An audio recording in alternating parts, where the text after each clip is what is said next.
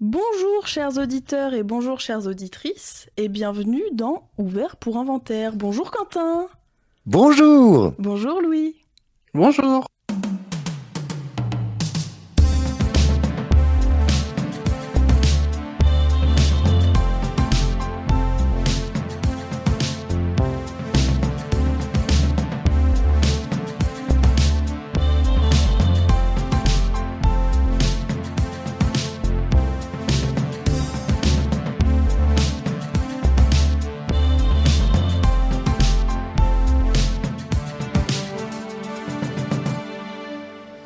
Ça sert à ça, euh, à apprendre à vivre, à apprendre à faire un lit. Alors aujourd'hui, on continue notre traversée de, du cinéma d'aventure avec le très célèbre Indiana Jones et les aventuriers de l'Arche perdue, réalisé par Steven Spielberg, rien de moins, et coproduit par George Lucas en 1981. C'est le premier volet de la saga Indiana Jones, dont le cinquième film, Le Cadran de la Destinée, sort euh, à la fin du mois de juin 2023, donc euh, très bientôt. Et c'est le, ce sera le premier euh, Indiana Jones qui ne sera pas réalisé par Steven Spielberg, mais par James Mangold. Voilà. Qu'on embrasse. Et, et, ce sera apparemment l'histoire se tiendra dans la période de guerre froide avec Phoebe Waller-Bridge, que j'adore, qui est dans euh, Fleabag, notamment. Et Mads Mikkelsen. Et Mads Mikkelsen Ah, désolé, on n'a pas les mêmes... Ouais, euh, seule raison d'aller voir ce film. Euh, alors, dans Indiana Jones et les aventuriers de l'Arche perdue, on a au scénario euh, Lawrence Kasdan, qui a euh, coécrit, on va dire, d'après une histoire écrite par George Lucas et Philip Kaufman. Euh, on retrouve ce, ce scénariste d'ailleurs sur plusieurs opus de Star Wars après, donc il va retravailler avec George Lucas un peu plus tard. Et euh, à la musique, bien évidemment, le seul et l'unique. John Williams. Oh, très bien, vous suivez. le seul et l'unique John Williams. Et euh, ce que je peux vous dire, j'ai deux trois petites anecdotes. Simplement, le film en 82, il est, je crois il obtient 5 Oscars alors qu'il est en liste pour 9 euh, trucs de sélection, je sais plus comment on dit. Et euh, petite an anecdote euh, Wikipédia, Indiana Jones, le Indiana viendrait du nom du chien de George Lucas. Voilà. voilà.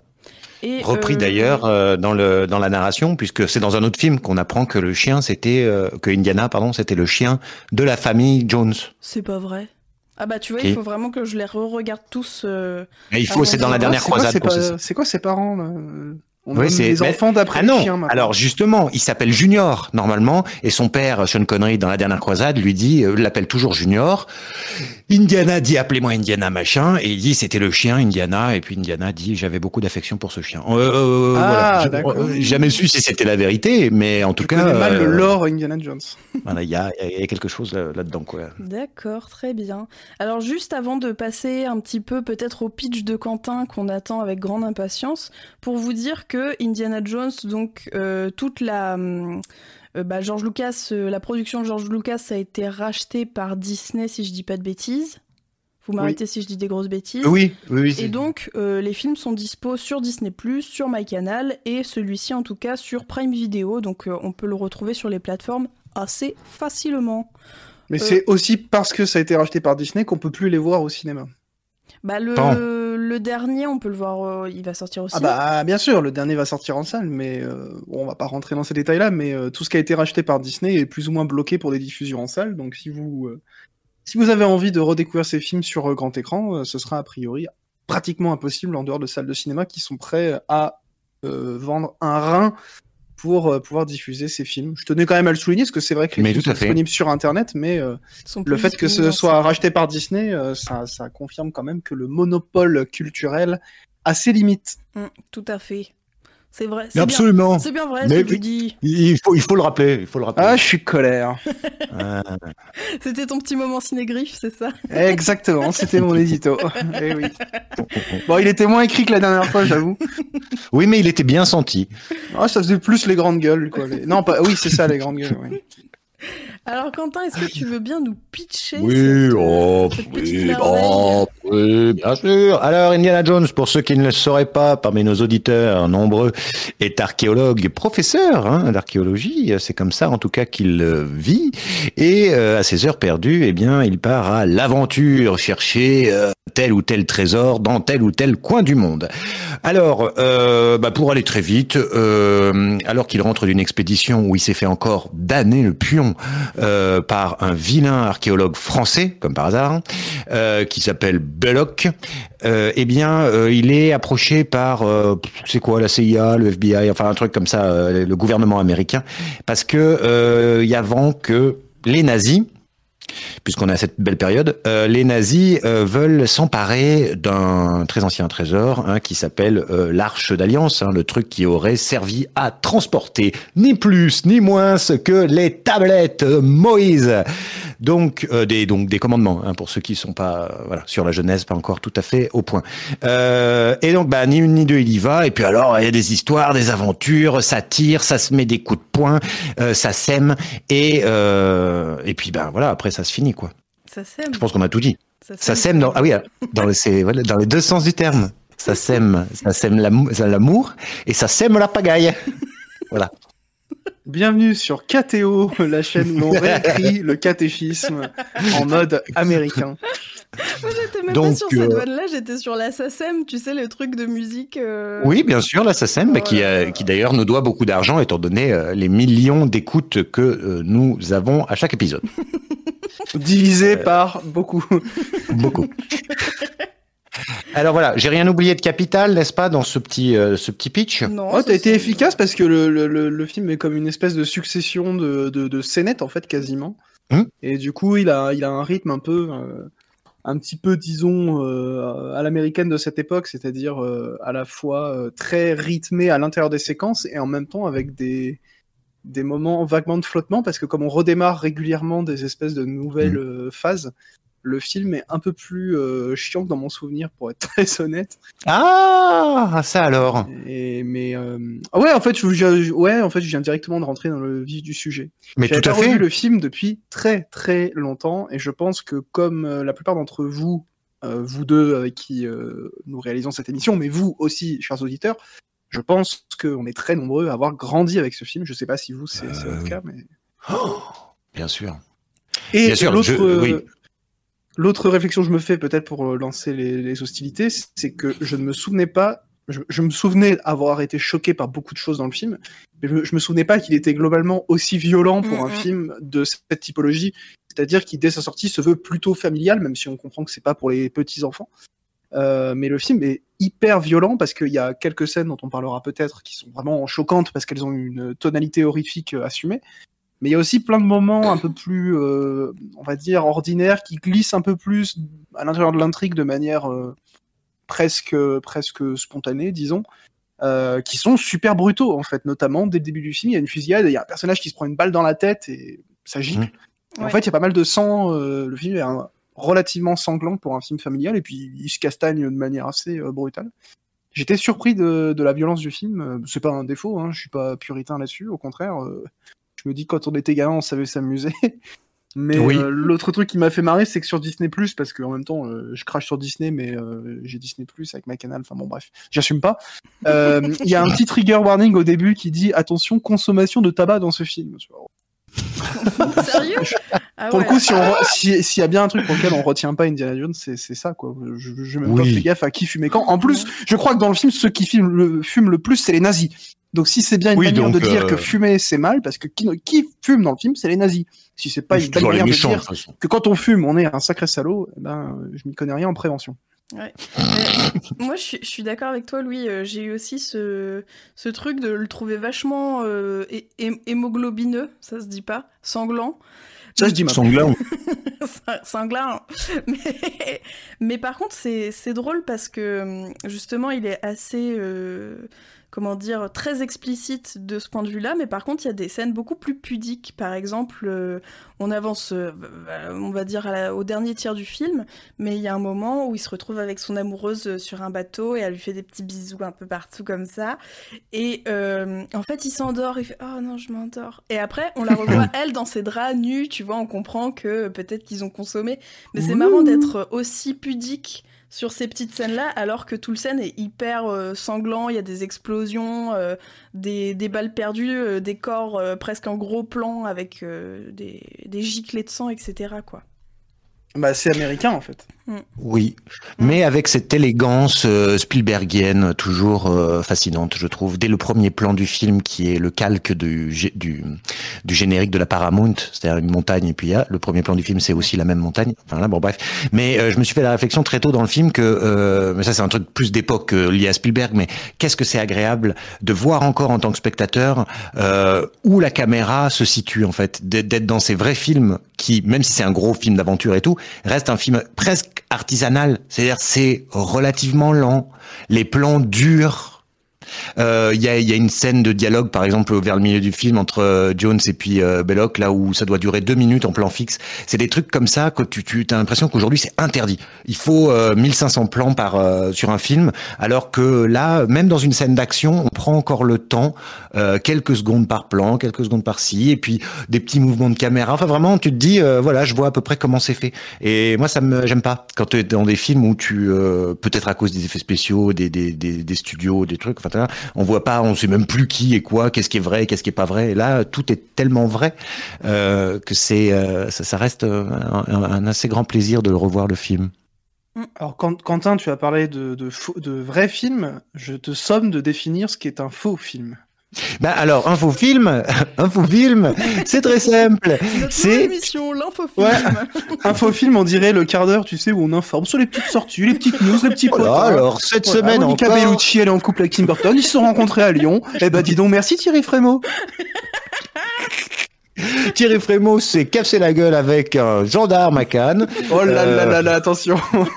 Terrain glissant. Terrain glissant. Bah, surtout que j'ai pas vu grand chose, j'étais un peu déçu. Non, oui, non, mais tu vois ce que je veux dire, c'est-à-dire ces films où il y a du décor, euh, où il y a des acteurs et où vraiment tu as l'impression qu'il y a vraiment une caméra qui est en train de filmer quelque chose qui derrière va être monté avec un autre petit bout d'un autre truc filmé et que tout ça va faire un film. Une forme d'artisanat dans le sens vraiment le plus noble du terme euh, et pas ces, ces, ces machins euh, aujourd'hui, alors bien sûr, hein, je dis ça, c'est idiot, il y a tout un tas de films qui continuent d'être faits comme ça, mais euh, dans les grands films d'aventure, Maintenant, euh, je sais pas ce que c'est, enfin ces trucs-là que les gens vont voir. Euh, ben, Qu'est-ce qui est encore réel en fait euh, Même les comédiens, ils prennent des super acteurs et puis ils leur posent des, des petites lettres de diode dessus là. J'ai cru que tu allais dire même les comédiens, ils prennent des stéroïdes, leurs muscles ils sont même plus vrais. en plus, ça c'est bien possible. On retouche la moins de personnes, le moins de visages. Voilà, il y a plus rien de, il y a plus rien de vrai quoi. Voilà. Bon. Bah, euh, je...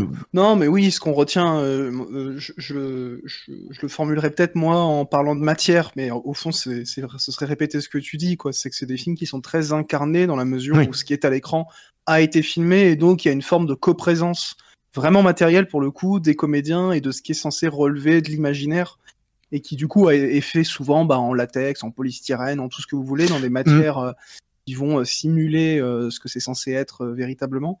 Et du coup, la coprésence fait que bah, le toucher, l'incarnation mm. vraiment presque tactile des choses est plus palpable. Et euh, Indiana Jones en fait partie, notamment euh, à, la fin, lorsqu'il y a des effets spéciaux assez euh, spectaculaires, où, d'ailleurs il y a déjà des formes d'incrustation assez, assez primaires, mais qui aujourd'hui en fait ont, une espèce de charme nostalgique en réalité. Mm. Il y a en, parallèle de ça, de manière très prégnante, des mannequins qui explosent, qui fondent, voilà, des corps qui, qui sont soumis à des espèces de déformations absolument monstrueuses j'en dis pas tellement plus, j'allais dire, j'ai pas envie de spoiler. En même temps, si vous avez pas vu Indiana Jones, c'est soit que vous avez 12 ans, euh, soit que vous avez euh, jamais regardé M6 en fait. Ah ouais, mais euh, parce rageux, que... quoi, carrément. non, mais c'est bon, entre deux diffusions de Top Chef ou Colanta, bon, Colanta c'était F1. Et je veux dire, Indiana Jones, ça passe deux fois par an sur M6 depuis. Ça fait 42 ans que c'est sorti, nom de dieu de merde. Voilà, au bout d'un moment, arrêtez de nous emmerder, allez voir les films. On spoil, à la fin, il y a trois nazis qui se font cramer la tronche parce qu'ils ont ouvert l'arche d'alliance. Et en fait, c'est fait dans des matières qui sont palpables. En fait, on voit qu'ils ont été littéralement faire, faire fondre ce qui est censé être de la peau. Ça marche du coup assez bien. Et d'ailleurs, je me souviens que j'avais mmh. poncé le making of euh, quand j'étais euh, ado.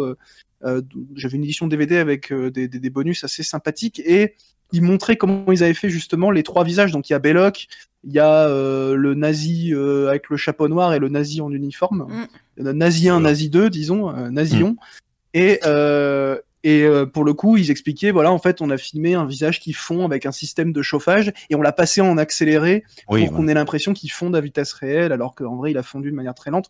C'est ce qu'on appelle des effets pratiques qu'on a tendance un peu à opposer aux effets euh, spéciaux numériques, même s'il y a parfois de la coexistence entre les deux. C'est vrai qu'aujourd'hui, le numérique a pris le pas de manière assez, euh, j'ai envie de dire, euh, gargantuesque, dans la mesure où maintenant, il y a même des retouches qui paraissent aberrantes, Mhm. puisqu'on se dit, mais ce serait tellement plus simple de le faire avec un bout de prothèse, etc. Alors qu'à l'époque, c'est l'inverse. On devait euh, se démerder à fabriquer des choses oui. qui, du coup, étaient très compliquées à mettre en place, des grands décors. Je pense notamment à, à cette espèce de, bah, de tombeau, enfin de tombeau, oui, l'espèce de, de, de sépulture, en Mhm. gros, où, il- où repose l'Arche d'Alliance, même si c'est pas un calaf qu'il y a dedans. Je sais pas comment on appelle ça, un temple, quoi, en gros. Et ben, le décor, euh, à la fois, il est vrai, et en même temps, il fait un peu carton-pâte. euh, Mhm. Donc, on a ce mélange de, de trucs incarnés qui donnent vraiment de la texture et qui donnent en fait une espèce de force du coup au- à ce qu'on voit, et en même temps un truc un peu désuet qui donne son charme au film. Euh, et pour le coup, euh, bon, bah, Indiana Jones c'est connu pour ça, c'est que c'est un film relativement charmant euh, Hum. malgré tout, malgré son côté américain, notamment dans le puritanisme, où on peut filmer des mecs se faire tronçonner, se faire couper en morceaux par des hélices euh, d'avion, mais un bisou, ça suffit, on va quand même pas exagérer, il faudrait pas qu'on dévoile trop de peau. On peut dévoiler de la chair qui se fait déchiqueter, mais de la peau nue, érotisée de femme, non, certainement pas. Ou d'homme aussi d'ailleurs. Et d'ailleurs, euh, ça m'a fait penser euh, la scène dont tu parlais, Louis, euh, avec les nazis qui fondent, à cette, cette toute petite scène de, de- du premier Mad Max quand il y a une explosion et que un moment on a cette image du méchant avec les yeux exorbités qui sortent complètement de son crâne pour montrer l'explosion. Et en fait, c'est hum, je trouve que, comment dire, euh, déjà oui, ça se fait plus, et ensuite ça a vraiment une patte et un charme particulier, et je trouve pas que, enfin bon, ok, c'est peut-être la nostalgie qui parle, et je suis peut-être déjà trop vieille, mais je trouve ça bien fait en fait. Je trouve que ça marche, tu vois, en tant que spectateur, ce genre d'artifice, euh, euh, plutôt que euh, de, ouais, des effets spéciaux numériques qui sont soit très bien faits, mais du coup t'as pas cette attache un peu physique des choses soit qui, qui est mal fait et qui tombe très très vite dans le, le, nanar, le nanardesque, quoi. Donc, Parce Il que c'était faut militer Mm. pour voilà cet artisanat, ce- Mm, cet effet, ce bon vieil effet euh, qui, qui fonctionne et qui a une patine en fait euh, par rapport aux, aux images numériques qui sont bah, lisses, magnifiques parfois, mais lisses. Et là, c'est vrai qu'il y, y a du relief quoi.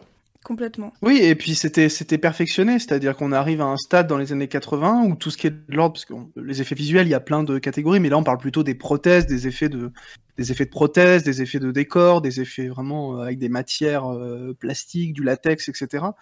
Euh, on arrive à un moment dans les années 80 où on a des artisans, comme tu le dis, ou des artistes, je sais pas, il faudrait définir les termes, on n'a pas le temps pour ça, euh, qui sont arrivés au sommet de leur art en fait, Mm. et notamment dans le cinéma d'horreur, on a des gens comme Tom Savini par exemple, euh, qui va se spécialiser dans l'effet spécial gore pour des films de zombies, des films de Romero, Vendredi 13, des trucs comme ça. Euh, et le mec est carrément devenu connu à tel point qu'il a réalisé des films après, euh, notamment un remake de La Nuit des Morts Vivants. Euh, C'était à l'époque une discipline à part entière dans laquelle des gens excellaient et étaient reconnus pour ça et sont devenus des noms importants, comme il y a eu des monteurs connus, des chefs opérateurs connus. Euh, mais après, il y a certains métiers un peu plus de, un peu plus dans l'ombre, on va dire. Mais c'est vraiment une période où, où ces effets pratiques-là étaient aussi au cœur de, de l'économie des studios et Mm. étaient pas forcément des arguments de vente en soi, mais il y avait quand même cette logique derrière d'effets pratiques qui était aussi un attrait de ce qu'on appellerait entre grandes guillemets la magie du cinéma, un peu dans un héritage. Alors, le pont est, est abusé, c'est même pas un pont, c'est un viaduc que je vais faire là, mais euh, un truc à la Méliès en fait, où l'effet au bout d'un moment se suffit à lui-même, ce qui parfois a une forme de limite parce qu'il y a une espèce de gratuité, mais bon, une nouvelle fois dans un film comme Indiana Jones, ça fait aussi son charme, c'est qu'à un moment on sent que l'effet vaut pour euh, son effet purement spectaculaire. Il y a un côté spectacle de magie. euh, on dit waouh, il y a un crâne qui a fondu, incroyable. Et on oublie presque qu'on est en train de nous raconter euh, que c'est un nazi qui, qui dont le crâne fond parce qu'il a littéralement voulu rentrer en contact direct avec Dieu et Dieu lui a dit non en fait. euh, il lui a fait un ok vu, mais un ok vu qui fait qui te fait qui te fait fondre, mais pas dans le sens romantique du terme, dans le sens euh, littéral. Ouais, et en plus, Oui, et puis Oh, euh, y a- non, j'allais dire, il y a peut-être un- une raison à ça, hein, parce que c'est suggéré par un personnage qui est pas très à l'aise avec le fait que pour ouvrir cette arche, il faut euh, avoir recours à un rite juif. Alors évidemment, euh, des nazis qui, euh, bon, bah quelque part, euh, voilà, c'est l'arroseur arrosé. Je m'arrête là dans les blagues parce que ça serait de mauvais goût après, mais euh, disons que probablement aussi que ça pourrait s'expliquer cette histoire-là. Bon, et puis il y a aussi la libido spectandi, c'est-à-dire que si eux regardent donc fondent, et Indiana Jones dit à Marion de fermer les yeux et grâce à ça, euh, n'observant pas le, le déferlement, eh bien, ils, ils survivent. Heureusement d'ailleurs. Et d'ailleurs, alors pardon, mais j'ai besoin de savoir ce que vous en pensez. Le nazi, euh, pas le- celui du début avec la casquette noire, mais le deuxième nazi. Quand vous regardez que le haut du visage, que les yeux. Oui, non, mais c'est vrai qu'il y a des bons et des mauvais. euh, Oui. C'était pas du tout ça. Ah, pardon, j'ai cru que t'étais en train de nous dire, bon, lui, quand même, c'est un. Au Hein contraire, il vous, fait, il vous a pas fait penser à Emmanuel Macron? Oula, oula, là, Lénis. Les yeux, je vous Allez, jure. Où est-ce que tu vas main- Godwin. Où est-ce que tu vas Je sais pas où tu vas, mais moi, je veux pas te suivre. Écoute, je Non, te mais- laisse là. Je fais demi-tour. Ce nazi, c'est un acteur qui joue le nazi, on est d'accord Mais c'est celui en uniforme, tu veux dire Oui, mais celui qu'on voit plutôt à la fin, qui est grand, euh, mâchoire carrée. euh, Oui, oui, oui, d'accord. Oui, oui. Euh, eh bien, euh, il te ferait penser. Alors, il faudrait. Je vois. Je crois que je vois peut-être à cause de ce front un petit peu Ouais, et puis euh, les yeux ample. un peu, les yeux un peu mesquins, tu vois. Tu nous poses la question physiquement, pas politiquement, on est d'accord. Politiquement, c'est évident. Euh, physiquement, Les deux pieds euh, dans le plat. Les deux voilà. pieds dans le plat. c'est un petit peu comme euh, Michael Keaton et euh, Julien Lepers, quoi. Tu vois, il y a, y y quelque chose. Oui, alors c'est vrai, c'est vrai. Sauf que le deuxième se contente de poser des questions de culture générale. C'est un peu plus inoffensif. Mais... Oui, oui, mais bon, euh, la ressemblance est frappante. non, mais Euh, c'était juste. euh, je pensais que c'était évident, mais c'est peut-être mon cerveau qui a. Ah, mais s'il n'y a pas un moment dérapage euh, vaguement contrôlé. euh, Et puis bon, voilà, euh, on a toujours une référence à Macron dans chacune de nos émissions. Voilà, c'était pour euh, tirer le fil, quoi. Voilà, Ouais. ça me semble normal. Mais cela dit, c'est pas anodin que les méchants du film, il y a que le deuxième en fait qui va mettre en pause entre guillemets ce principe, c'est que c'est systématiquement et dans le dernier aussi parce qu'on on le voit dans les bandes annonces. Euh, au moment où on parle, le film est, est pas sorti, hein, il sort la, la semaine prochaine, mais au moment où vous écoutez ça, il sort dans quelques jours. Euh, c'est des nazis, les, les méchants dans Indiana Jones, c'est des nazis. Alors dans le 2, ils dérivent un petit peu sur euh, autre chose, mais Indiana Jones incarne un petit peu vraiment cet idéal américain de, de, de, de liberté, enfin ouais, cet idéal très américain, très, pat- très patriotique de liberté euh, face, enfin, de liberté en gros euh, euh, libérale euh, face au, au nazisme dans un contexte pré-seconde guerre mondiale. Le film se passe en 36 pour le coup. Et euh, ça va suivre le personnage euh, Mhm. tout au long de ses représentations. Donc, mine de rien, bon, ça- reste du divertissement à l'américaine euh, assez inoffensif, voire même vaguement naïf parfois, mais il y a quand même ce terreau historique qui donne au moins de la texture et de la matière à, disons, à l'enjeu historique de la quête aventurière du personnage.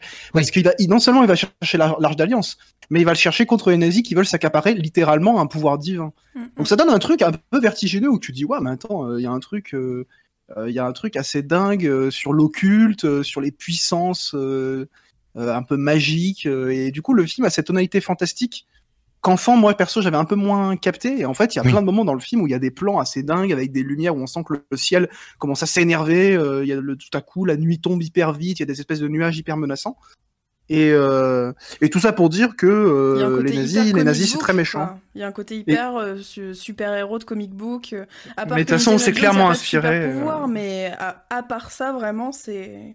Mais c'est clair, clairement, euh, le, le film est clairement inspiré de, de BD, de romans populaires, de trucs d'aventure hyper typés, avec des situations euh, euh, très typiques, avec des personnages hyper marqués. Ce qui fait que d'ailleurs Indiana, Jo- Indiana Jones, surtout dans, dans ce premier film, il a un côté un peu archétypal. euh, c'est pas un personnage très passionnant en réalité, en dehors de sa fonction. euh, euh, disons, euh, de, de, de, de personnage aventurier qui va euh, se faire se dérouler un certain nombre de péripéties. Au-delà de ça, il y a quelques scènes d'amour pour nous faire comprendre que finalement, derrière ce muscle, euh, derrière ces, ces muscles, parce qu'il y en a plusieurs, euh, je, je lui souhaite en tout cas, euh, il y a finalement un petit cœur tendre, mais euh, bon, ça reste un personnage assez archétypal, mais euh, qui Plus sympathique sur euh, son que, charme. que celui de Ouais, il est même. Bah, il est, il est, il est plus, il est un peu plus charmant, ouais. Ah, il est, il est adorable. il bien fait sûr. tomber toutes les étudiantes d'ailleurs. Eh ben bien sûr. voilà. Début du film. Mais il faut dire qu'il est quand même très très beau. Euh, et effectivement, et quand il est plus dans sa tenue qu'on adore hein, d'a- d'aventurier, il porte très bien le costume croisé. Et ça, c'est vraiment un, un- point à apporter à son crédit. Euh, donc euh, voilà, Harrison Ford, et c'est quelque chose hein, finalement. Voilà. Hein, et et- et de, de votre côté, VO ou VF Euh, ben là, là, euh, de, cette fois-ci VO. euh, je, je sais plus depuis combien de temps je l'avais pas vu, mais forcément qu'enfant, en revanche, c'était VF. Parce que j'ai- ils m'ont quand même pas mal bercé. Moi, quand même, euh, je dois dire que enfant, vers 12-13 ans, euh, j'avais un blouson en cuir, euh, un pantalon, machin, et je m'étais fait faire une sorte de fouet. Alors, c'était pas aussi bien que celui d'Indiana Jones et tout, machin, mais j'allais dans les bois euh, en bas de chez ma mère et je jouais tout seul dans les dans la forêt. T'es trop Voilà. mignon. Alors, c'est à la fois mignon et hyper triste, mais euh, voilà. Et j'avais eu mon chapeau. Alors pas un chapeau euh, comme le sien, mais un chapeau plus cowboy. Donc j'étais un peu déçu. C'était pas. de ta- Mais bref, euh, il n'en reste pas moins que voilà, ça à ce point-là, ça a été quand même important dans mon mon, mon enfance. Vous voyez. Ah oui, quand même. Ah ouais ouais. Et le, le, le, le, le fouet, il est devenu quoi? Alors le fouet, ben, je croyais que l'avais, je, te- je te l'avais passé, non? C'est pas, c'était pas toi qui le Ah, voulais? c'est celui-là. C'est celui-là, ouais. Tu sais, c'est un peu décevant parce que c'est de la corde, quoi. Donc ça, ça claque pas de la même façon. De la même façon. Il est, moins, il, est moins efficace que celui du film parce que quand même arriver à claquer à peu, à peu près n'importe quelle branche pour se balancer du haut de Mais son gros poids de mec musclé. euh, c'est, comme le truc de Batman, tu sais, ça s'accroche partout, c'est formidable. C'est, son super pouvoir, quoi. C'est son, ah ben, le son, ah, alors bien sûr. D'ailleurs, en parlant de ce super pouvoir, euh, vous avez, on n'a même pas parlé, parce qu'on on est là comme ça à dire des trucs, mais quand même, ce début, ce, le, le, le hein, comment on retarde le moment de faire apparaître enfin la figure d'Indiana Jones, c'est Ah, magnifique. Oui, oui, oui. C'est très Alors, simple, mais c'est Vous qui êtes prof de français, c'est quoi comme figure de, de style, comme, euh, comme procédé d'écriture? Ça, c'est une métonymie C'est. euh, C'est c'est Comment quoi euh, Ah, la- C'est la figure de, c'est la figure de, c'est, mais c'est pas une figure, bah, c'est-à-dire. Bah, tu euh, vois son fouet avant de le voir lui, donc est-ce que ce serait Ouais, Ah oui, ça. comme, dans ce sens-là, euh, d'abord les ouais. parties pour le pour le tout, oui. Alors la Ouais. métonymie ou la cinécodoc, mais euh, voilà. Qui Ça, c'est pour ceux le- qui, passent, qui passent le, le grand oral en ce moment, c'est cadeau. Oui. mais qui passe que dans le Languedoc. Même pour la voilà, c'est que dans le Languedoc. et euh, oui, voilà, euh, tout à fait, exactement, bien sûr. Alors il y, a- ça. Et alors, euh, est-ce que vous pouvez ou non me confirmer une anecdote qu'on m'a racontée lorsque j'étais enfant et que j'ai donc retenue jusqu'à maintenant Dieu sait que ça en fait des années. Il y a cette scène durant laquelle, euh, dans- au Caire, euh, un grand type avec un grand sabre arrive, euh, fait tout un, tas de gestes comme ça, et on s'attend à ce qu'il y ait un grand combat, un grand duel entre les deux. Et la légende voudrait que Harrison Ford, ayant été malade ce jour-là, eh bien, plutôt que sur cette grande scène de combat, on aurait réglé le truc avec un coup de feu. Vous avez lu aussi cette Ah information ouais, Tout à non, c'est totalement vrai. J'étais sur le tournage, je peux confirmer que c'était vrai. Voilà, je, je voulais, je voulais une, une information de première main parce qu'on en a marre des anecdotes comme ça qui circulent. Bon, Louis qui y était peut nous le confirmer et ça, ça me fait plaisir. Oui, j'ai entendu la même anecdote. Et du coup, pour, pour te répondre, Louis, moi je l'ai regardé en VF. J'ai hésité au début, j'ai commencé la VF et j'ai remarqué que la voix d'Indiana Jones c'était la même que hum, Rogue dans Harry Potter. Ah. Voix française que j'adore et donc euh, j'ai écouté, j'ai regardé tout le film en VF parce que j'adore j'adore cette voix. VF de Claude, Claude, euh, Claude Giraud, enfin c'est Claude, euh, la- la- le comédien Claude Giraud qui, euh, Qui fait la voix. qui double, qui double effectivement euh, Harrison Ford. Très très jolie voix. Et euh, aussi, juste, je pensais à un petit truc, c'est que on a, on a parlé de la créativité justement dans les décors, euh, euh, les éléments visuels, euh, on va dire palpables, mais il y a aussi vraiment une patte d'artisan de la part du réalisateur. Tu vois, il y a plein de plans. de plans, alors au pluriel, je ne saurais pas comment le dire, mais zénital, zénito, Mhm. Des top shots. Ouais, ouais, si, on... si tu veux, si tu veux, Quentin. Je sais pas je sais pas. Mais euh, oui, oui, enfin voilà, il y a vraiment, je trouve aussi dans le, dans le montage, dans les, les, les mouvements de caméra, etc., il y a vraiment quelque chose en plus, quoi. C'est pas fainéant, je trouve. Oh, jamais, jamais. Steven. Et alors, s'il y a quelque chose qu'on doit reconnaître à, à Spielberg, c'est euh, sa capacité au- à être d'un côté hyper euh, pompier, euh, de faire des trucs hyper euh, spectaculaires, parfois un petit peu too much, et, mais dans le même temps, euh, d'avoir cette capacité à faire de la mise en scène relativement invisible, mais souvent avec un sens euh, du cadrage, un sens de la narration Mmh. purement visuelle, assez irréprochable dans ce genre de film, pour peu qu'on soit un petit peu euh, capable de faire preuve d'une forme de légèreté face à certains films et euh, à se laisser, disons, emporter par un truc euh, assez plaisant, divertissant, etc. Pour le coup, Spielberg est très très fort pour ça. C'est peut-être euh, à Hollywood à cette époque-là le meilleur pour faire euh, de la mise en scène euh, faussement simpliste. euh, Mhm. et qui en fait arrive à faire énormément avec peu et peut-être même en fait encore plus que les moments où il fait des scènes d'action hyper spectaculaires où là la mise en scène tout à coup est beaucoup plus fonctionnelle Complètement. et elle est, par exemple, quand il y a une grosse scène d'action, c'est rempli de plans euh, qui sont des plans de coupe qui sont là pour permettre de situer exactement ce qui se passe. Du coup, c'est très efficace. Et parfois, en fait, au détour d'un dialogue, on se rend compte qu'on a eu un plan très long, euh, mais qui Mm. par un jeu très simple de déplacement des personnages dans le cadre, de lumière, de cadage, de mouvement d'appareil, nous a fait en fait euh, dérouler ce dialogue avec, euh, par exemple, euh, un, un- un rapport de force extrêmement présent par la manière même dont les choses sont filmées, euh, qui vient redoubler, voire même accentuer ce que le dialogue nous fait comprendre, et que ça se fait de manière extrêmement simple, relativement subtile pour le coup. euh, ça me Mhm. ça me trouve un peu le cul pour le dire très poliment de dire ça de Spielberg, mais mais mais je lève les deux mains. Là, on, on, on me voit pas, mais je lève les deux mains. Je lui accorde au moins ça. Ouais. Bien sûr, bien sûr, quel talent, quel génie, quel, quel, quel, quel, artiste. Je- vraiment, je n'en reviens pas. À chaque fois, il il, il m'assied. Oui, c'est ça. Il a une forme de simplicité. Il y a un naturel chez lui. Euh, Tu peux, il peut pas vraiment faire de l'effet parce que tu as l'impression qu'il est vraiment né avec une caméra. Qu'il aurait inventé quelque chose, quoi. C'est, c'est, c'est, ouais, je, suis- je suis toujours assez euh, sidéré par cette facilité qu'il a. Voilà, cette facilité. on a l'impression que c'est évident en fait. Et il a fait tellement de films cultes qu'on a l'impression que le cinéma américain c'est ça. Et en fait, quand on regarde euh, des ersatz euh, de, de, de, de ces films d'aventure là, Mm. euh, je sais pas, dans, dans une période à peu près similaire, que ce soit des films sortis avant ou après, bah, je pense au Alan Rickman, hein, qui ont qui ont toujours été vus comme. Euh, pas Alan Rickman, euh, Alan Quaterman. Alan Rickman, c'est. J'y pense à tu parlais d'Harry. Potter. Alan Quaterman, qui est une espèce de, version Wish d'Indiana Jones, et dans, dans les, enfin, les films en tout cas qui sont sortis après. Puis même à la poursuite du diamant euh, vert. Je suis Vert. nul en titre. Voilà, c'est ça de. de... euh, qui a fait ça d'ailleurs euh, déjà euh... Euh, avec Michael Douglas, c'est ça ah, c'est Zemeckis, ouais, c'est ça, c'est Robert Zemeckis, il me semble, qui a fait ça. Ah oui. Euh, c'est sympathique, mais pour, pour parler vraiment de films d'aventure dans la jungle, etc., c'est là où on se rend compte que le, le cinéma américain, c'est pas Spielberg. Que Spielberg, il a quand même, tu le dis assez bien, ce truc où ça paraît tellement évident que ça paraît facile. Et Mm. c'est en voyant d'autres films et en prenant le temps de regarder un petit peu la manière dont c'est fabriqué que tu te dis, bon, c'est à minima diablement efficace. Ouais, ouais, Ouais. ouais, c'est clair. Complètement. Est-ce que vous aviez quelque chose à ajouter, les garçons, sur, euh, sur ce film? Il y aurait encore peut-être beaucoup de choses à, à dire. Hein, mais... Bien Mais sûr, mais le temps joue temps, contre nous. C'est un film qui a été très très commenté. hein. Nous, on était plus là pour dire que c'était chouette, quoi, en gros, comme. Oui. Mais euh, bon, il y a plein de, il y a plein de bouquins, plein de magazines, plein de revues qui ont été écrites sur, sur Indiana Jones. Tout à fait. Alors du coup, si on a à peu près terminé, est-ce que vous avez des recommandations pour euh, à donner Bien, à nos écoutez, auditeurs et auditrices Je vais me lancer comme ça, ça fait une transition entre la, la fin d'Indiana Jones et, euh, et cette recommandation.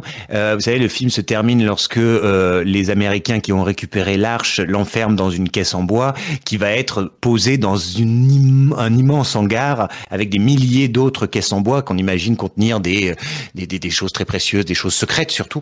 Et donc, ça me fait penser, ça m'a fait penser évidemment à euh, X-Files avec Ah bah, euh, le personnage à, à la cigarette qui va euh, toujours mettre des petits euh, indices, enfin des trouvailles de Mulder et Scully, enfin bref, dans des dans des petites caisses euh, perdues dans le Pentagone.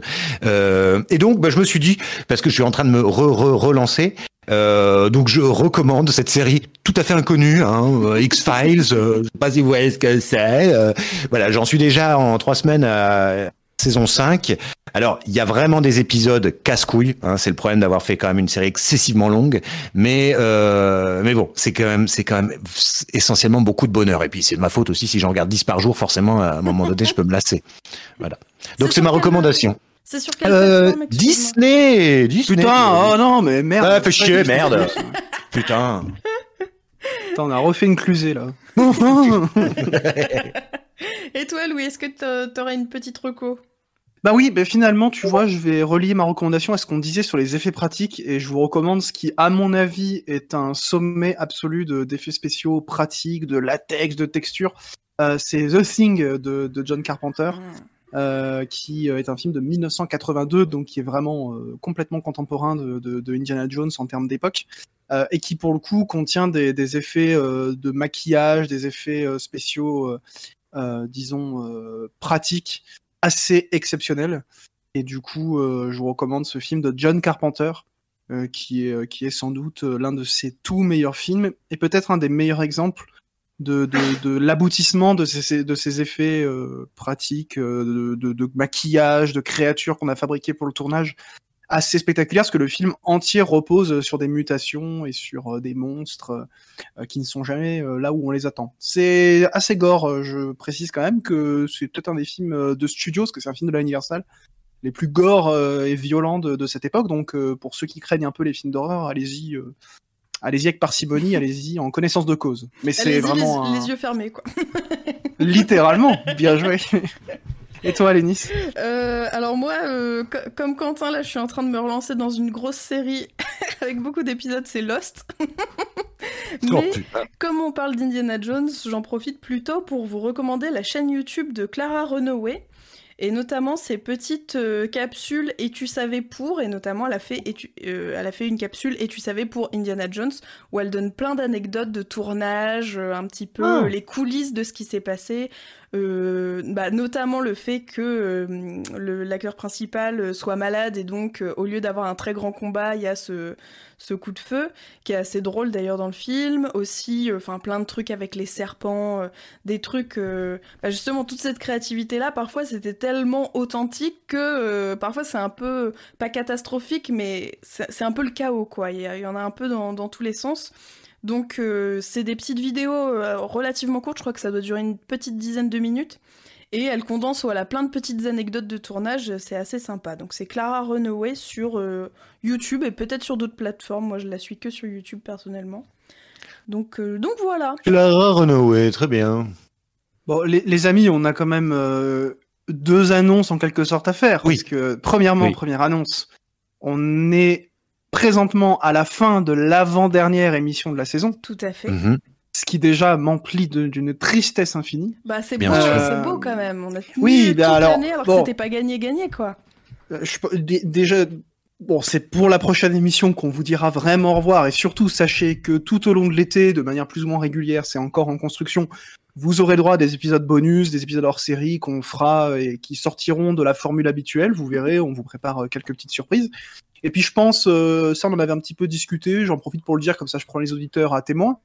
Euh, on fera sans doute une petite émission bilan qu'on diffusera au début de l'été. Euh, moi j'ai une idée de jeu à vous proposer d'ailleurs, qu'on pourra faire tous ensemble. Donc on fera une petite émission bilan un peu plus légère, les, petits hors-série, les petites capsules qu'on a l'habitude de faire. Et on peut vous annoncer du coup que la prochaine émission, qui sera la dernière de la saison, donc bah, dans pile une semaine, vendredi prochain, sera une émission un peu spéciale, puisque elle fera suite direct euh, à cette, enfin, ce sera la suite directe de cette émission en termes de thématique et ce sera la première émission consacrée à un film à l'affiche, puisque à Nice, je te laisse euh, l'annoncer avec euh, plaisir. La semaine prochaine, on parlera de. oh, c'était très mal fait. J'en joue peut-être en post-prod un petit. tu rajoutes un roulement de tambour comme si je savais super bien le faire. Eh bien, la semaine prochaine, on vous parle euh, tout simplement de Indiana Jones, le cadran de la destinée, donc le dernier, le dernier de la saga, le cinquième film, pas réalisé par euh, euh, Steven, Spielberg, pardon. Donc on va pouvoir voir la différence. Moi personnellement, je pense que je vais tous me les refaire, comme ça j'arriverai au dernier en ayant un petit peu. Il faut quand même préciser que pour l'occasion, euh, nous, nous aurons en studio avec nous Harrison Ford et MS Mikkelsen, bien entendu, euh, qui nous ont fait l'honneur hein, de bien vouloir euh, venir voir le film mercredi et d'enregistrer dans la foulée. Et nous recevrons aussi Stevie Boulet, juste parce qu'on l'aime bien. Et va lui donner la parole. Donc voilà, oui, ce sera le premier enregistrement d'un film d'actualité finalement.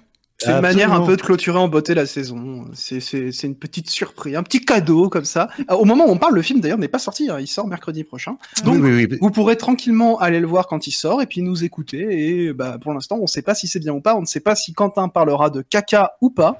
Donc si vous voulez savoir si Quentin sera dans un registre scatologique, vous n'avez qu'à écouter Ouvert pour inventaire la semaine prochaine.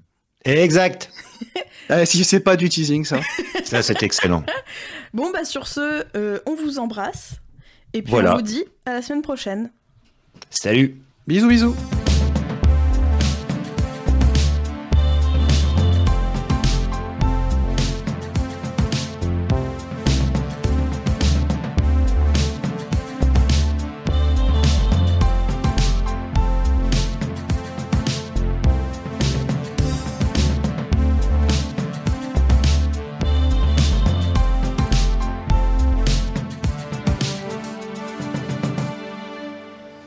ça sert à ça, euh, à apprendre à vivre, à apprendre à faire un lit.